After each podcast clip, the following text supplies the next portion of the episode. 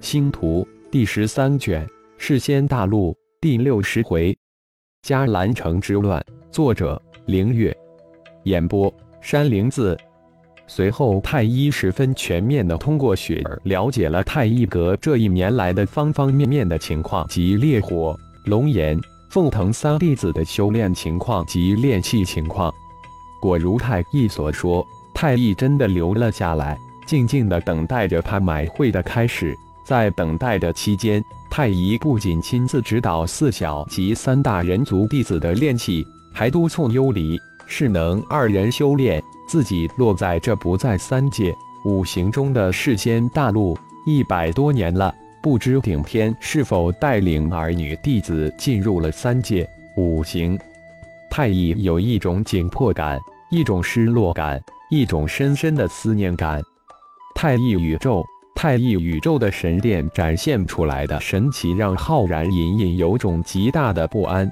随着神殿传承的人数增长，无形之中传递给浩然的星元力股数也随着增加。浩然隐隐之中有种明悟：这二百多道无形之星元力是太一宇宙神殿传承弟子传过来的。不仅自己这个太一星神殿之主能得到传承弟子的星元力灌注。连四大荒殿主也能得到传承弟子的星元力灌注，仅仅一年不到的时间，浩然就从人仙初期之境青云之上达到了人仙圆满之境，相信很快就能突破到的仙之境了。而血麒麟、魔圣二人早几个月前就突破到的仙之境了，小虫、魔灵的战力也大跃进。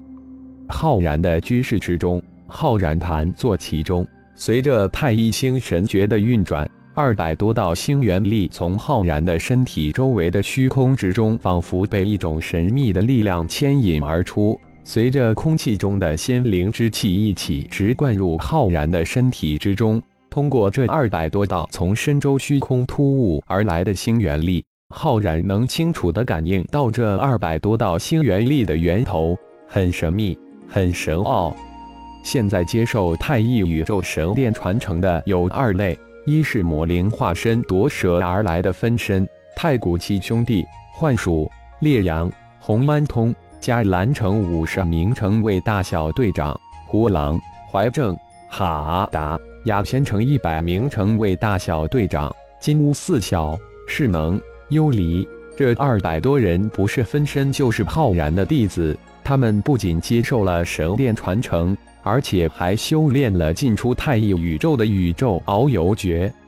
另一类就是匹诺曹、血红、耶利亚、泰雅、泰达、烈炎、龙炎、凤腾这八个仅仅接受了太一宇宙神殿传承的传承弟子。他们现在根本不知道太一宇宙的存在，但却对太一宇宙有种神妙的感应。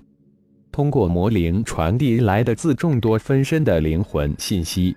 浩然对世间大陆只是一个非常模糊的了解，虽然了解不多，但人仙、地仙、天仙的存在在世间大陆是修仙底层低阶，现在绝对不是世间大陆四大顶级势力的对手，哪怕是四大势力的一根小手指，也能将太乙教给灭了。太乙教需要时间修炼资源，浩然需要时间修炼资源。浩然感觉自己比荒星那时更急迫，仿佛有一种无形的压力在向自己袭来。无论是空间之心，还是炼神塔，浩然都利用化字诀将它们化入混沌小宇宙之中。魂婴更是分出大部分的时间来凝结元灵种子，然后依次送入混沌小宇宙、太一宇宙、蛮荒之心的血海之中。浩然被困混沌小宇宙百年时间里，魂婴凝练出数以百万计的元灵种子，融合入混沌小宇宙之中。也正是因为这数以百万计的元灵种子融入混沌小宇宙，浩然才能从混沌小宇宙将魂婴映射到自己的灵魂空间，然后又机缘借助太一星神诀之宇宙。遨游绝史的魂婴和映射魂婴瞬息互换，达到同时控制本体与混沌小宇宙的奇妙之境。老魔神传授的元灵种子的神奇妙用，使得浩然在太一宇宙意外形成后产生无比沉重压力之下，有了一线光明的希望。浩然想通过灵种来蚕食太一宇宙，最终达到完全控制重天一样的控制太一宇宙。正是基于这样的目的，浩然也分出三分之一的灵种来控制蛮荒之心中的血海。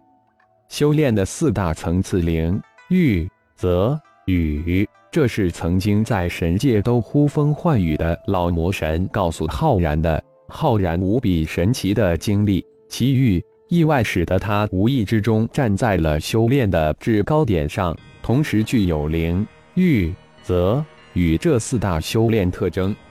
有时浩然自己都有些相信老魔神布莱恩的话。自己可能真的是神界的幽冥神，那个掌管幽冥地狱之无上存在，否则自己怎么可能得到炼神塔呢？连这一世，浩然已经了三世，再加上那个使用元神爆也要将自己灵魂磨灭，让自己永远消失的神人，浩然似乎有几分相信自己是那幽冥神转世了。这些念头在浩然的心中一闪即逝，是否转世根本不重要，重要的是自己的亲人、朋友、弟子、门人都不知所踪，自己现在不知所处所方。修炼进阶，再修炼，再进阶，这就是浩然现在的想法与行动。虚空中的二百多道星元立现与从千星中。传出庞大的仙灵力被浩然吸入体内，经过太一星神诀的庞大玄妙的经脉运行之后，转化为一股股星元力，一部分被数以千万亿的肉体细胞吸收，另一部分则被送入中心丹田的太一宇宙之中。在从太一宇宙流出之时，星元力如同被淬炼了一般，变得精纯无比。星元力从太一宇宙一进一出，如同脱胎换骨一般。虽然没有元婴精炼星元力，但太一宇宙比元婴神奇无数倍。浩然有时会想，如果自己的混沌剑玉形成的双向喇叭连台玉印与太一宇宙的星元力融合，会是怎么样？是不是威力会更强大呢？混沌小宇宙在经历了那次神人元神爆的毁灭后，开始向灵魂宇宙方向进化。混沌剑与吞噬的一切都被神奇的转换成本源的灵魂力量。混沌小宇宙的灵魂力量又能演化成真实一般的世间大计，这让浩然无比的震惊和茫然。利用体内的太一宇宙。自己说不定能领域出一种如同太一宇宙一般的领域来。浩然内心大动。烈阳城主，家师正在修炼，还请稍等一会儿。